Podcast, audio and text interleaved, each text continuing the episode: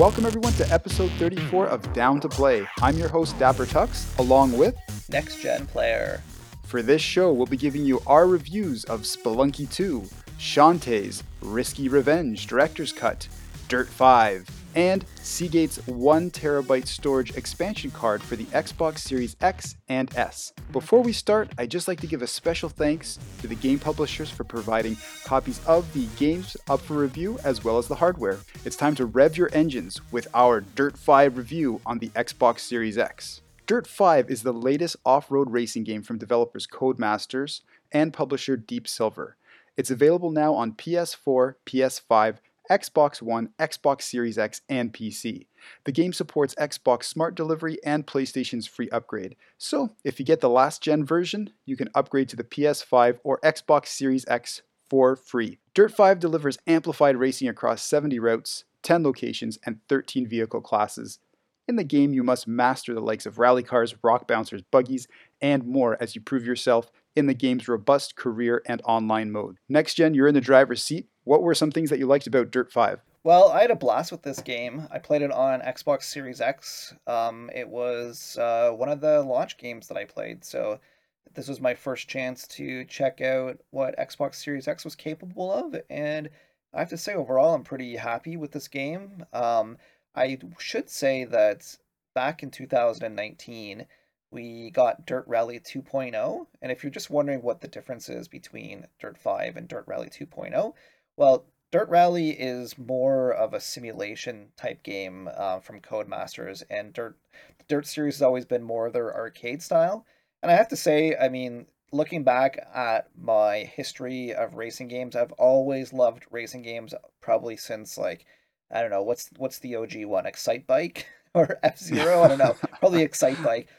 Um, but uh, but I have to say, like I've always, always, always leaned towards the arcade. Right, I was a huge fan of games like Daytona USA and Sega Rally back in the day, and as I mentioned, F Zero and Mario Kart and all that. So I have to say, like you know, I'm uh, one of the first things that I liked about this is just I love that this game just sort of doubled down on the arcade style. It's like, you know, with a lot. We've actually reviewed a bunch of racing games on Down to Play, and we've reviewed a bunch of simulation games as well.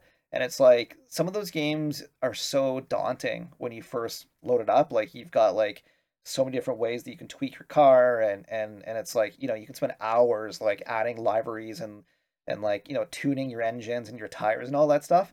And you know like that can be fun, sure. But I, I'm the type that I just like to get into like the racing cockpit and just you know get get the adrenaline going and this game is is just like it's so accessible right? Like from Yeah. from the minute I, I i got to my first race i was i was racing around. I wasn't really having too many difficulties um it's not to say that there's no challenge. There's definitely a challenge in this game um especially like since there's so many different modes and different tracks that you've got to learn.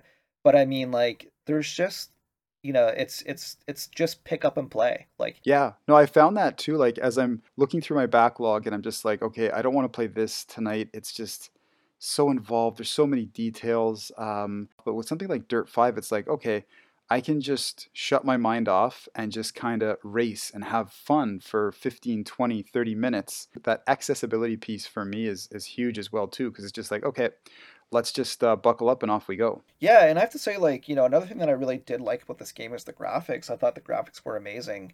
Um, some uh, little little like interesting tidbit about this game is that it's actually made by Codemasters Cheshire, which is actually the studio that was formerly known as Evolution, which made Drive Club on the play. You know, it was the PlayStation Four exclusive game. Yeah, rest rest in peace. Yeah, I know. game. Eh, Like anyone who played Drive Club, I mean, like that is such a shame that that game got shut down because it, it was just so good. And I know, like, obviously it had problems at launch with uh, with the online and all that stuff. Like, it just took a while for them to iron all that stuff out. But like, but Drive Club was just, you know, it was such a graphically, you know, impressive game, and and it was all about like, you know, tight pack racing and and they've like you know it's the same studio that made Dirt 5 so I mean if you like Drive Club I think you're to love this game I think that there's just you know there's a lot of parallels that that I can see with it um, you know, like the graphics. I thought the graphics of this game looked really good. Um, I especially like, you know, there there's like weather effects that looked really awesome. The the nighttime racing looked amazing. Like, you know, when you go past the, the finish line and you've got the like the fireworks that go off and the lights that go off, like it just looks really, really, really, really, really good. So um yeah just from like you know from a gameplay and a graphic perspective definitely i thought this game was like really really good top notch and then another like big plus for me was definitely the career mode. So um the the career mode like basically it's it gives you like, you know, a flavor for pretty much everything the game has to offer. So you've got there's 10 different locations that it takes you to anywhere from like, you know, Brazil to Norway to Greece to Italy, Morocco, South Africa.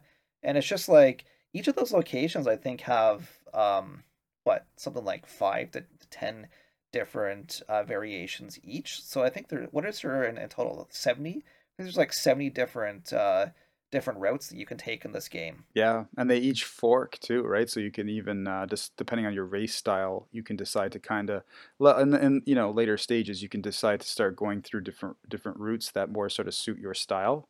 Which again, another thing that I like. Don't don't force me to race and and you know have you know quote unquote fun on a track that I don't really want to drive. Which I, I really like that uh, that option. Yeah, and it's actually pretty cool too because the campaign actually lets you um, lets you test out all the different modes that the game has as well, right? So there's there's like there's I think there's nine in total, nine different types of races that you can you can do. So there's anywhere from there's like you know straight racing, right? So there's there's like you know your traditional race, and then you've got uh, like point to point races. You've got um, there's like one called Icebreaker, which is that one's actually my favorite. That's that's obviously my, yeah, mine mine too. It's insane, just the the actual like out like ultra drifting across ice. I mean, it's fantastic.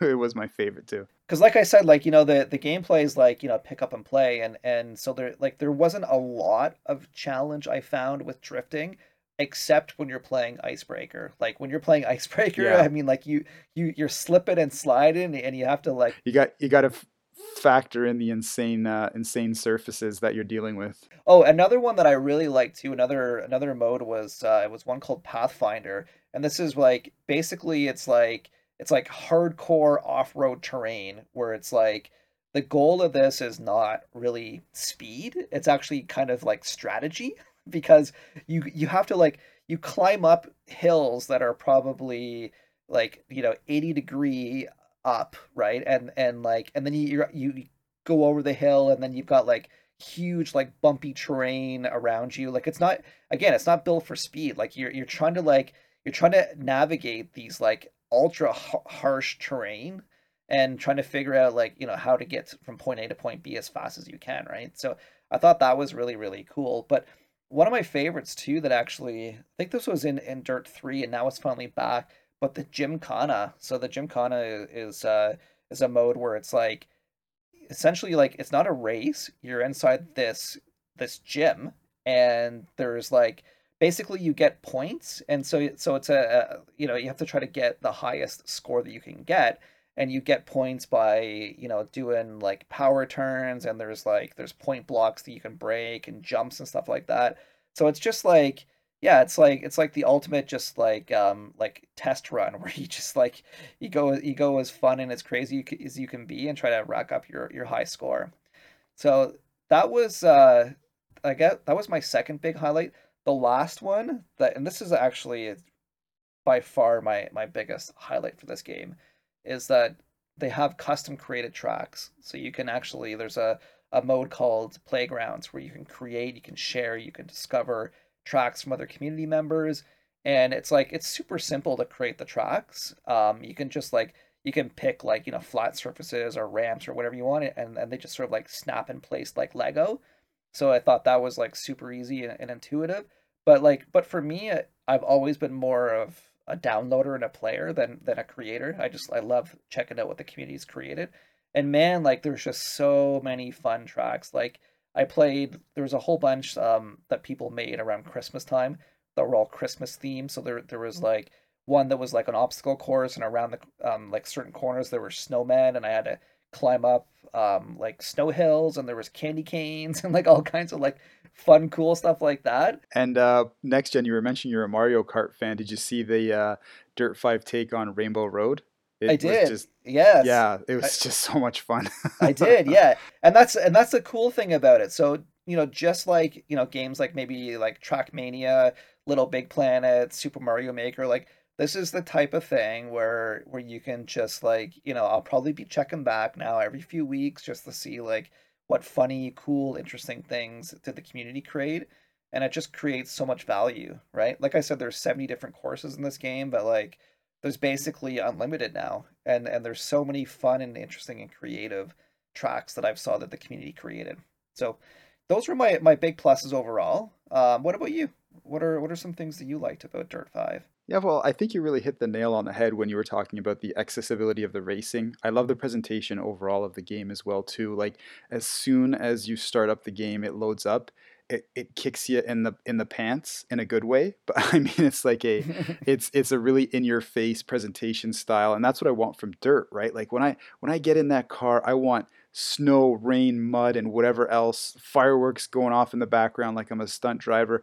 And I really got that from Dirt 5. I love the fact they doubled down with arcade racing, but that arcade racing is also grounded with some excellent gameplay and some incredibly tight controls for something that where you know uh, you're constantly slipping and sliding everywhere. I never felt that uh, you know I was going off road uh, or out of control because of uh, lack of the actual controls. They were fantastic. Another big nod for me was the sound design. All the vehicles sounded extremely accurate compared to their real life, real life uh, counterparts. And the car audio on different surfaces, like you could close your eyes while you were driving.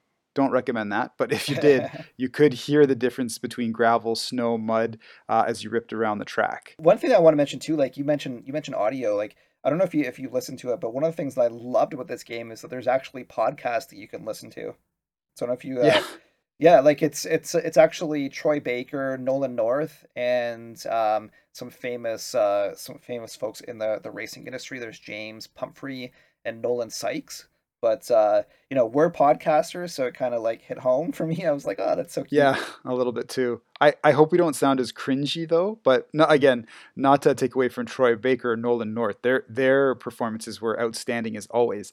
And again, with the, with these two voice actors, that was totally unexpected. Like talk about taking two of the best voice actors, uh, I would say, in the industry right now, period, and put popping them into this game. I just didn't expect to have that caliber of voice acting within a racing game, which was amazing to see.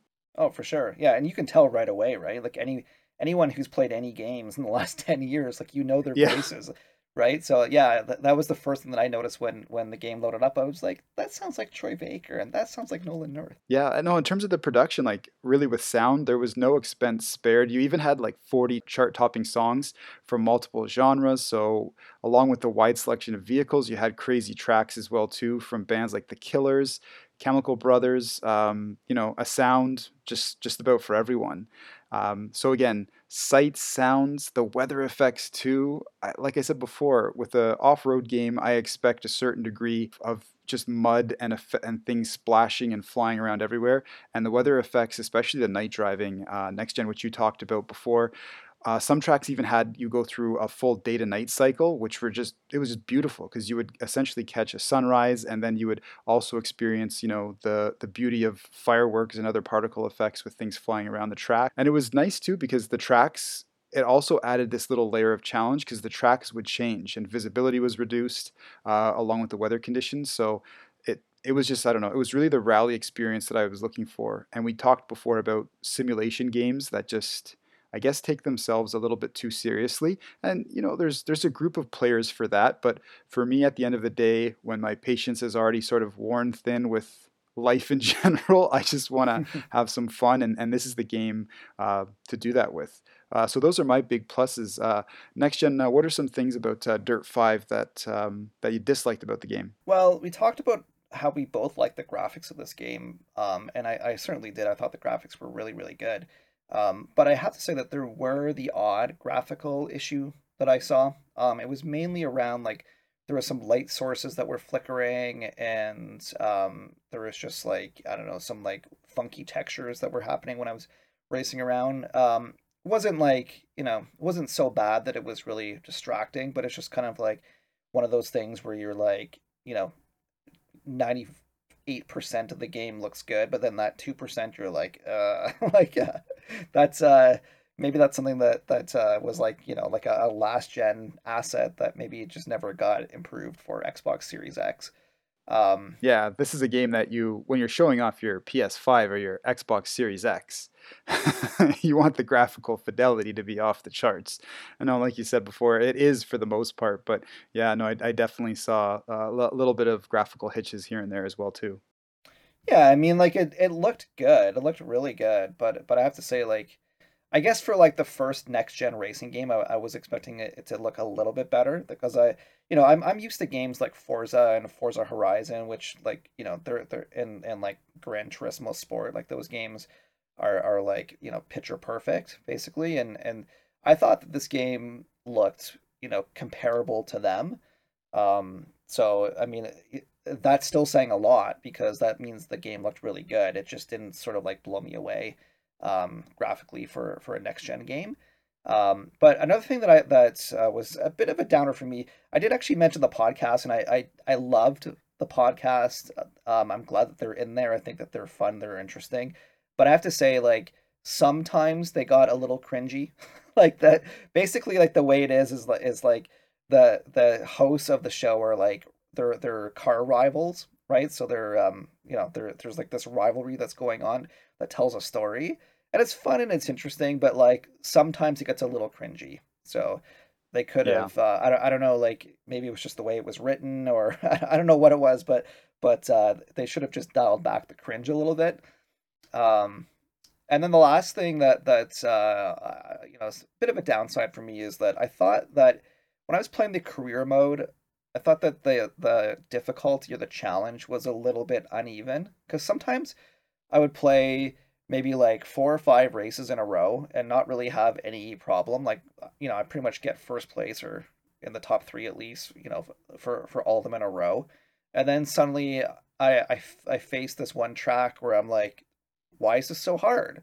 like what's, what's going on here? Like it, the, the, cha- the challenge, like it, it, it doesn't give you like, you know, like a slow, steep challenge curve. Yeah. Like it just kind of like, it just kind of spikes and then it goes back down to being easy again.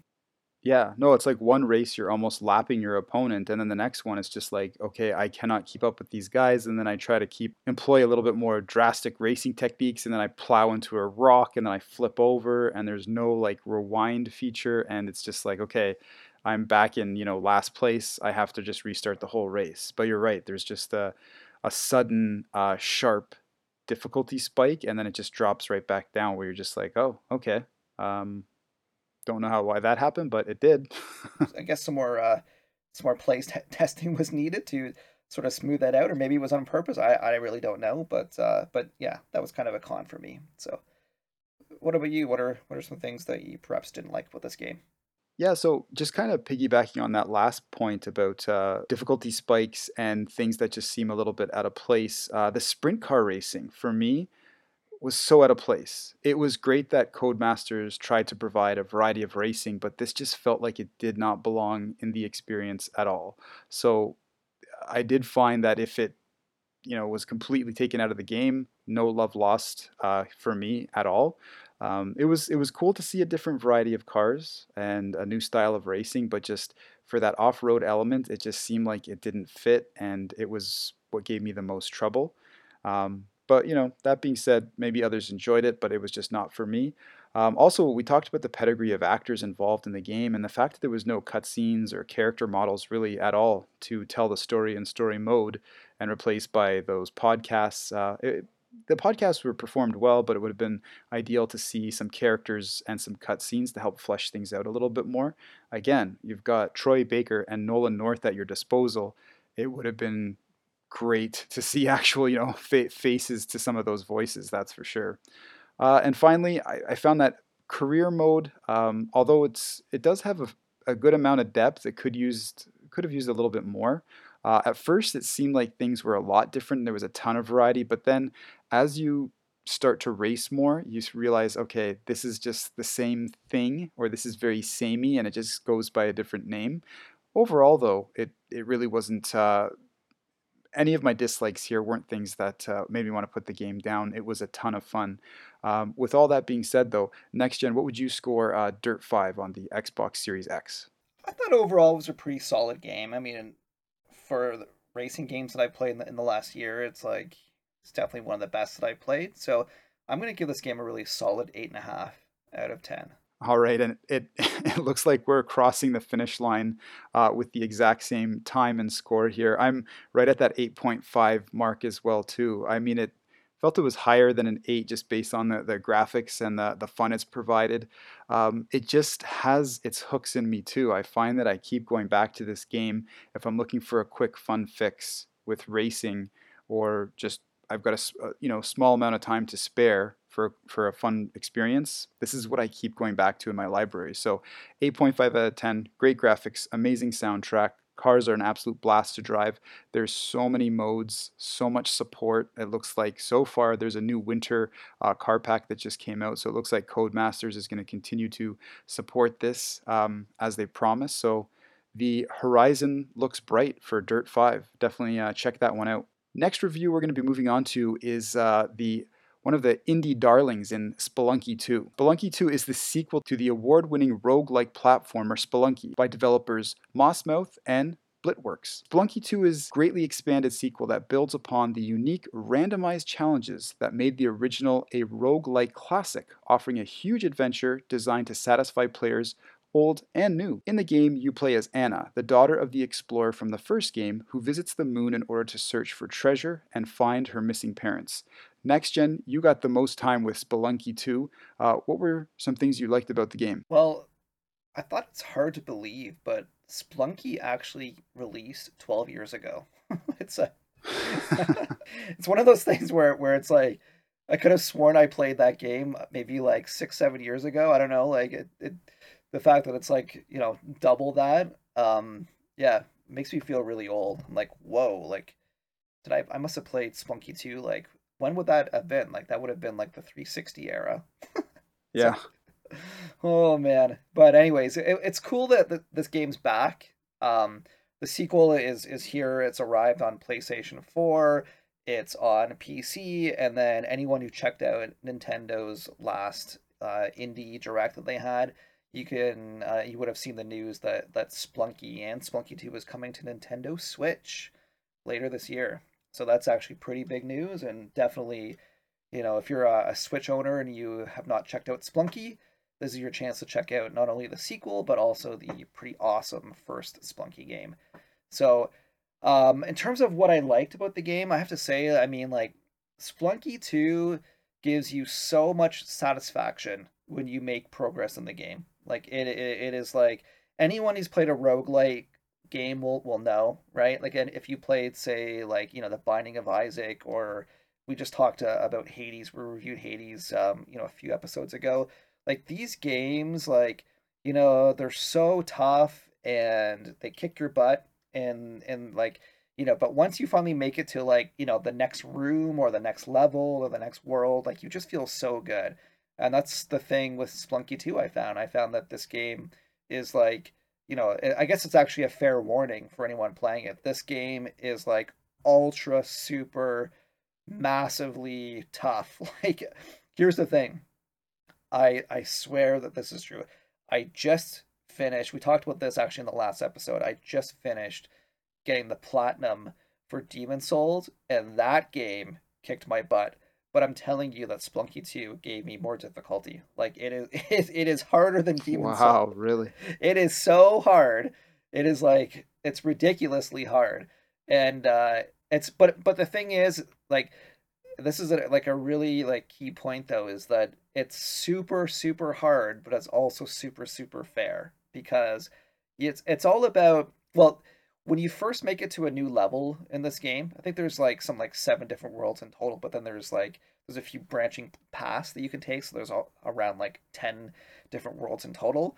Um, once you make it to a new world, like you will die so fast because there are so many new challenges that you have to face. Like there are like there's different enemies, um, like bats and lizards and spiders and mummies and snakes and all kinds of things like that that you have to contend with. But then there's also traps. Like this game is like super tricky and trappy. It'll there'll be like bear traps that are hidden on the floor, and there'll be like arrow traps and totem traps and spiked balls and like you know there all, all of these things that are like they they try to be sneaky and they try to kill you and and it's like you know most of the times they do but the whole point in this game is like so basically, when you die, you start right back at the very beginning of the game again. So even if you're like, you know, six worlds in, you're back at the beginning. You got to do the whole thing all over again. You're going to lose all of your items. You're going to lose everything that you, you acquired. But like the one thing that you acquire that is so valuable for each run is information. like you'll find you'll you'll like you'll figure out like, oh okay, like I can I can pick up the bear traps and I can throw the bear traps or like you know i can pick up stones and i can throw them and and like so i can i can kill enemies from a distance and all these things. You you just like slowly learn and build up your skills and then you make it a little bit further and a little bit further. And it's like i know it's frustrating to die but like in games like this and we were talking the same thing for hades right? For for a lot of these like roguelike games you'll like even though you die you always want to have like that one more run right? Like you you know how you like you get that craving. You're like, this is gonna be it. Like I, am like I'm gonna make it like one world further this time. I'm gonna like I'm gonna do it. I'm not gonna die this time. So um and this this like just like other roguelike games, this game is like procedurally generated. So every time you play, everything is completely different. So you'll like you know you, you can't memorize. You can only memorize like, you know, how enemies move and attack and like and try to spot where traps are but the worlds are completely gener- regenerated after you die. So you, so there's like there's new like new, new traps and like new positioning of the traps and stuff like that. So um, yeah, so you just have to like yeah, you have to really be patient with this game. Um, but one of thing that I that I loved about it as well, like this is a huge plus for me. So many fun items. Like this is the you know all good roguelite has has good items that you can you can buy and you can like mix and match and there's so many good ones here like there's ropes and there's bombs and you can get different guns like a shotgun you can get a freeze gun you can get a, para- uh, a parachute cape that will just sort of help you like um, you know like slowly glide down because most of the levels start at the top of a of a cave or like a jungle or whatever and you got to work your way down um, yeah so it's just like you know it, just like how you learn about the enemies like over time you kind of learn what the items do and like how you can sort of like mix and match items to sort of like you know get the best out of your run. And there's um i don't know i don't know the total but i'm gonna guess there's like 30 or 40 maybe 50 different items that you can get in total. So there's there's so so so so so many um and they're a lot of fun to experiment with um and then in terms of um like another thing that i really liked is there's just like there's there's a lot more to this game than just the single player campaign. You've got there's online co-op, there are single player challenges where it's basically like everybody is given this is a daily challenge. Everybody's given the same dungeon and and like there's uh like you, you basically try to go through the same dungeon and get the highest score so you can like you can check back every day and they've got a new dungeon that you can go and you can try to get yourself on the leaderboard and i thought that that was a lot of fun um, yeah, moving on to things that I didn't like with the game. So I, I have to say, like, it is definitely a, a pro, but it's also a con. The challenge, man. challenge. It's like, so definitely I enjoyed the challenge. I, I like a good challenge. I, I, I felt great when I overcame a challenge. But I mean, like, there are some times where you just like get defeated, deflated. You like you almost want to rage quit. crit. You're like, like you make it so far, and then uh, maybe you, you you forgot like how an enemy moved, or like you didn't see something, or you just did something dumb and you fall off a. Uh, like you fall down a hole and there's a spike below you or something like that. Like I don't know. There's there's just so many times where where it's like you do something and you die. And and the thing is with this game is like it is actually pretty fair and it always feels like it's your fault right like you you should have known better so i don't know like it, it just sort of like it does weigh on you a little bit um so this is the game where it's like i definitely suggest that if you've died a bunch of times and you're just kind of like getting a little frustrated, put it down for a while, and then and then pick it back up. Um, another thing that I didn't like is um, I did actually appreciate that they have online co-op, and when online co-op worked, it worked really well. But everyone who's been following this game will know that there there was like some major issues with the online. It was just super laggy.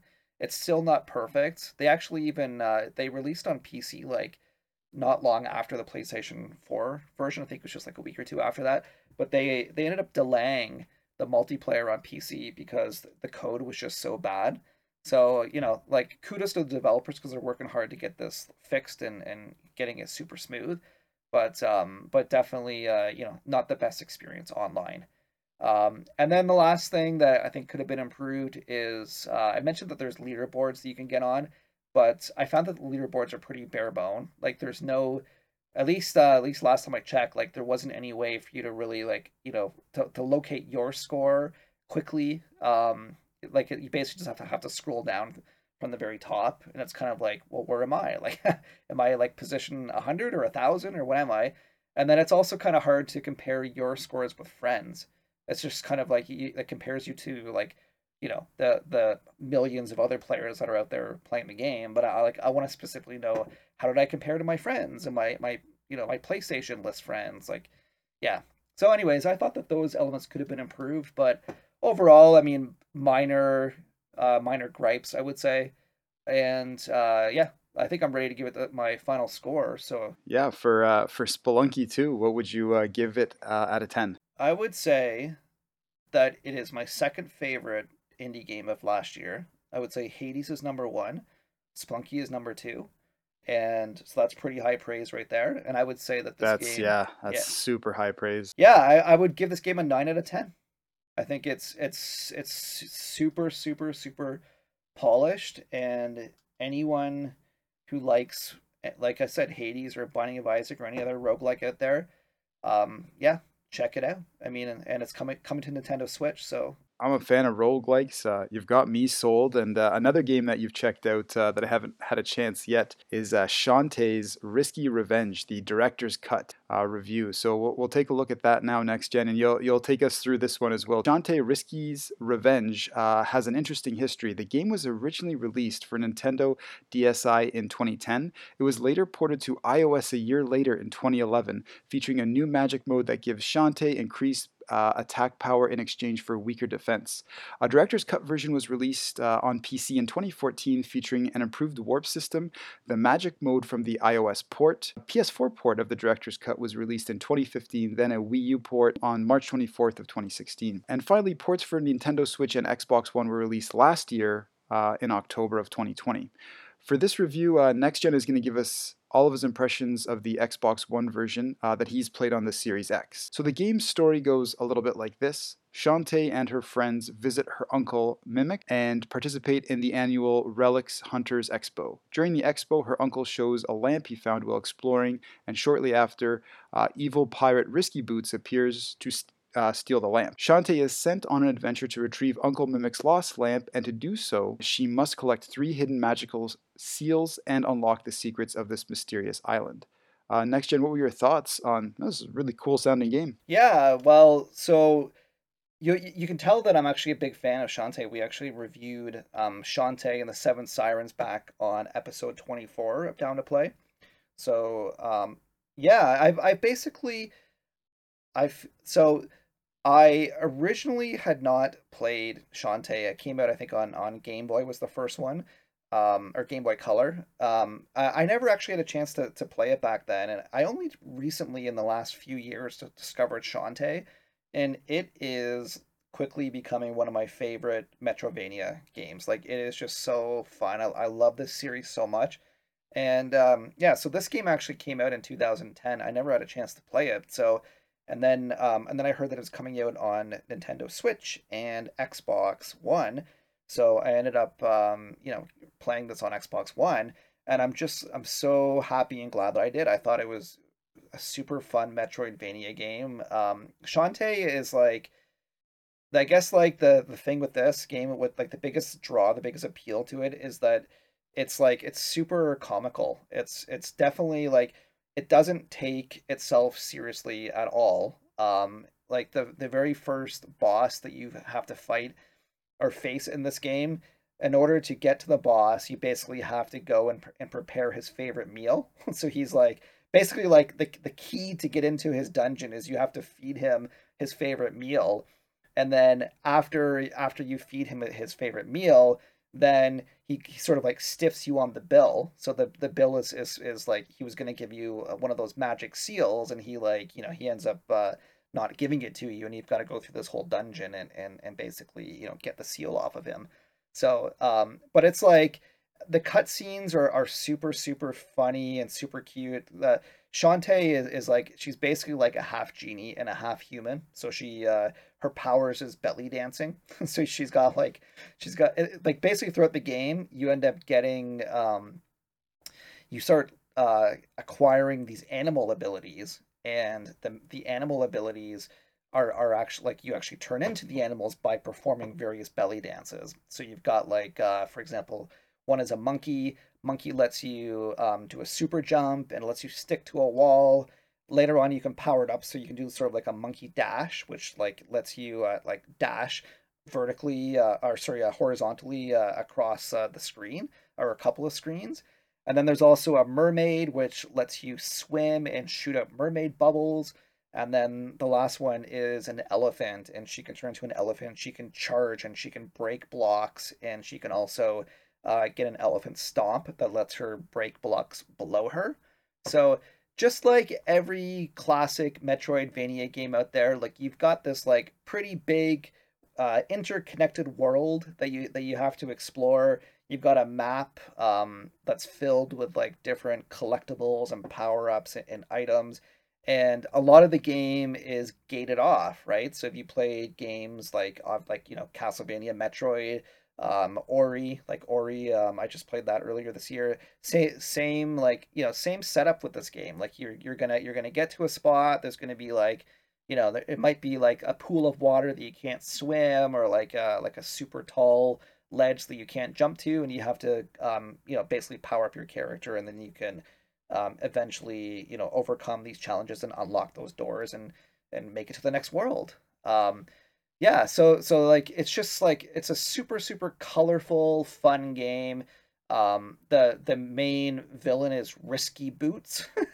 So Ris- risky boots is is uh, is like a pirate um who who's all like the biggest thorn in in Shantae's spine right so she's always like doing like evil things and basically like in this um there's like uh like a magic lamp that's um that her uncle he's like a he's a relic hunter. He finds this this lamp, and then Risky Boots she steals it, and um and then you like as Shantae, you've got to go around and you've got to get this lamp back, and and you've got to collect these seals, which is going to unlock the power of the lamp, right? So it's it's totally a lot of fun. Again, if you like Metroidvania games, like you're gonna love this one. I think definitely uh, definitely check it out. Uh, in terms of things that I didn't like with the game, I thought um, one thing that I think this is just because this is an older title, but as I mentioned, like there isn't a map, and like in most Metroidvania games, you know they, you know one of one of the foundational pieces of them is that they've got a, a map that you can check out. Um, so this one does too. But when you go into a dungeon, there's no map.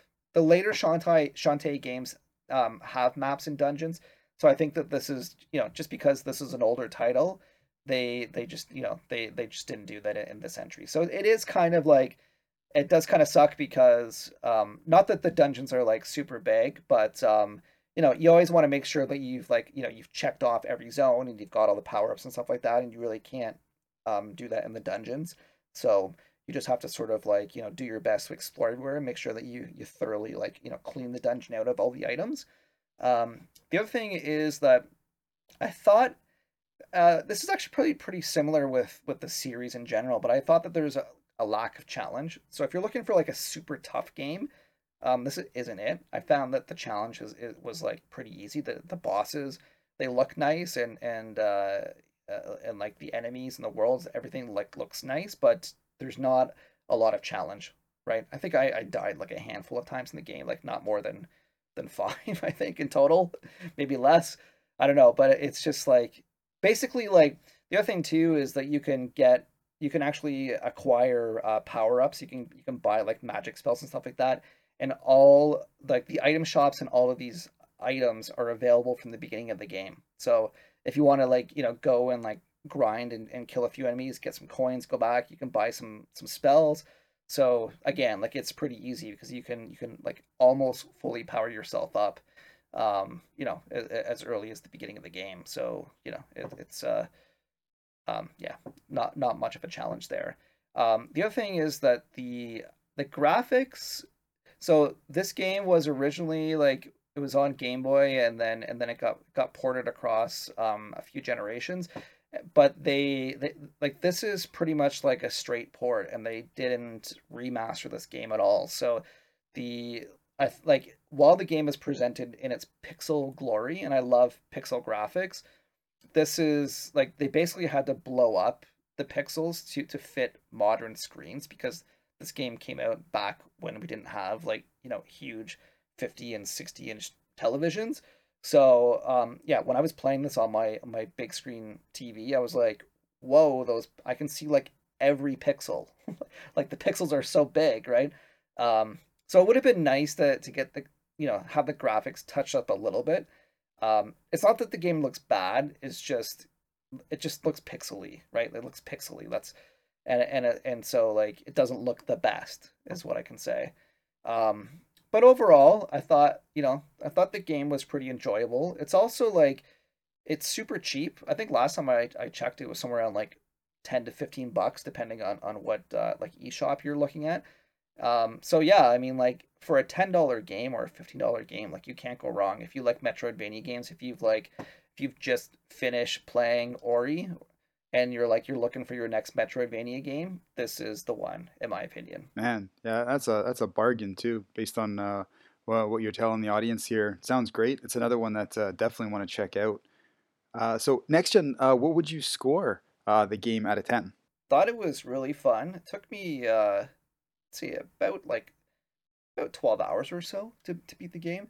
I had fun the whole time, so I'm giving this game a really really solid eight out of ten.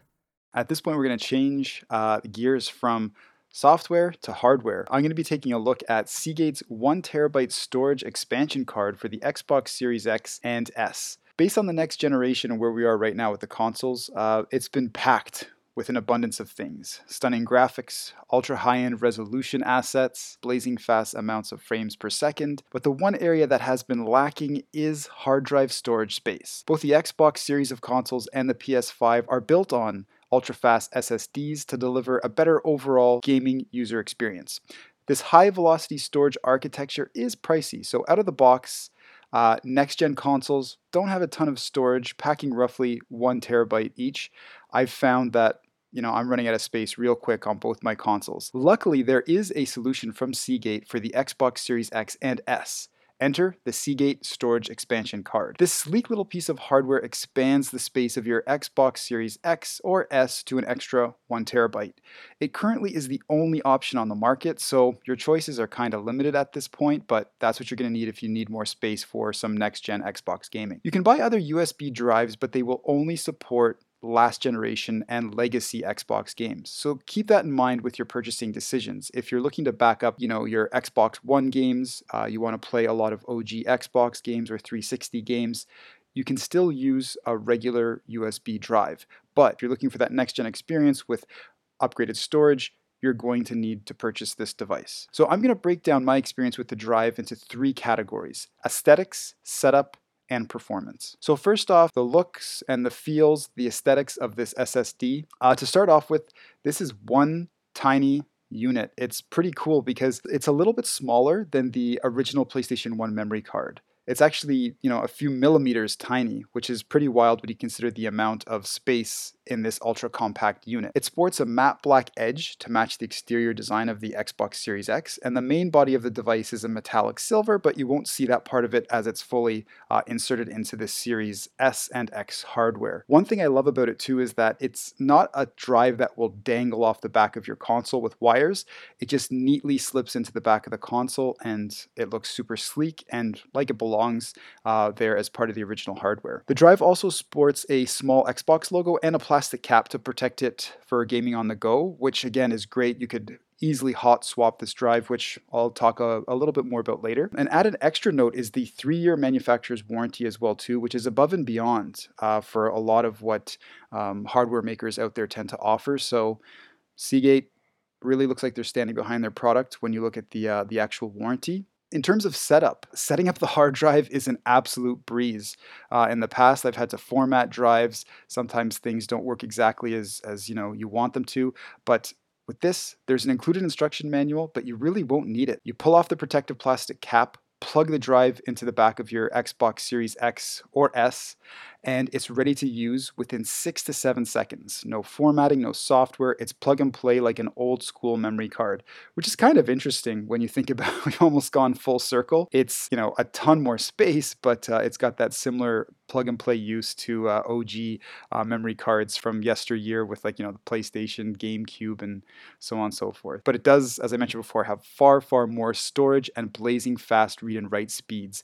Once it's plugged in, uh, you're roughly going to get 920 gigabytes of usable space. So again, on the package, on the drive, it says one terabyte, but full disclosure, uh, my drive was 920 gigs. That tends to happen though with consumer hard drives, whether it's external drive, an SSD like this, uh, a drive inside of a laptop or desktop. Again, the sole purpose of this drive is to play games that are optimized for the Xbox Series X and S.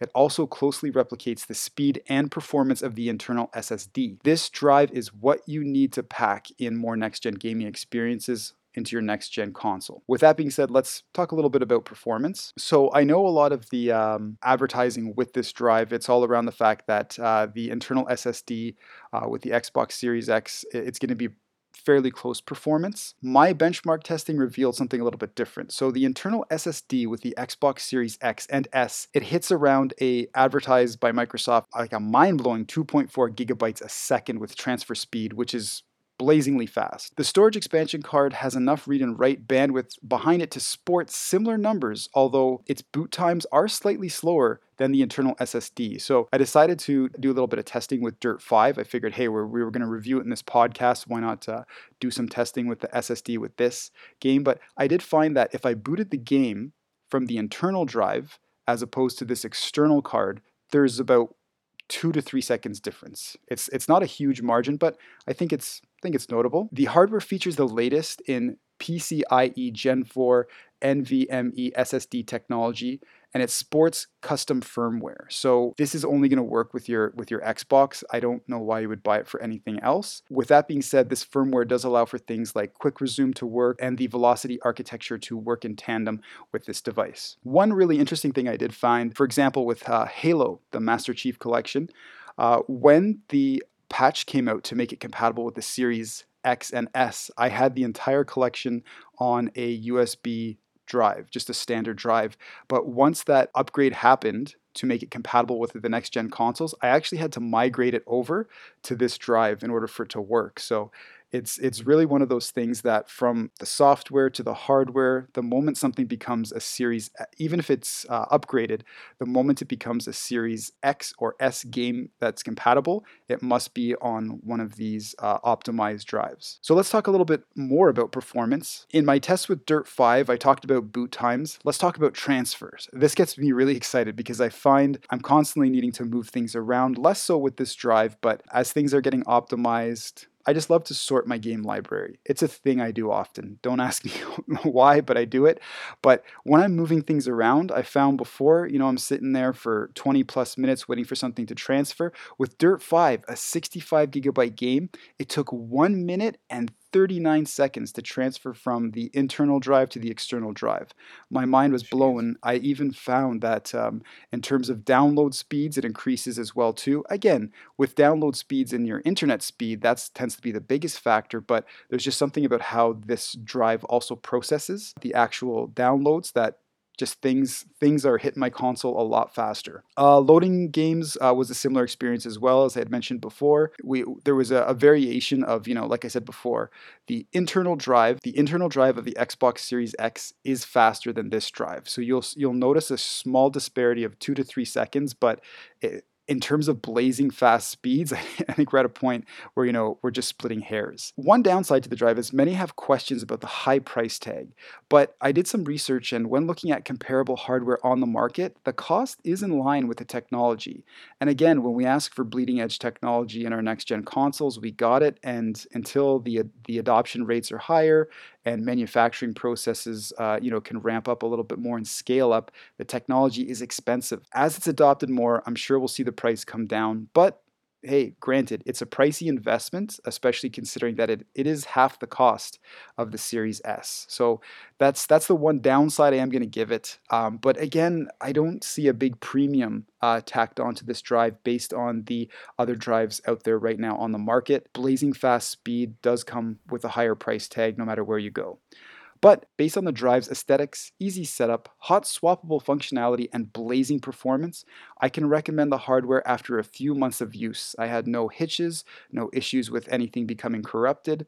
Uh, the only downside is that steep price tag that I mentioned, but this packs the performance of similar drives on the market with a similar value. Overall, I'd give this drive an 8 out of 10. I highly recommend it, and it makes a decision easy for you because at this point, it's the only drive right now that's compatible with the Xbox Series X and S for that velocity architecture, uh, as well as allowing you to use things like quick resume. That about uh, wraps everything up. That's game over for this episode. I'm Dapper Tux. And I'm Next Gen Player. Be sure to follow us on Twitter at Down to Play Cast. You can also catch us on our personal accounts on Twitter and Instagram at Dapper underscore Tux and at Next Gen Player we are always down to play.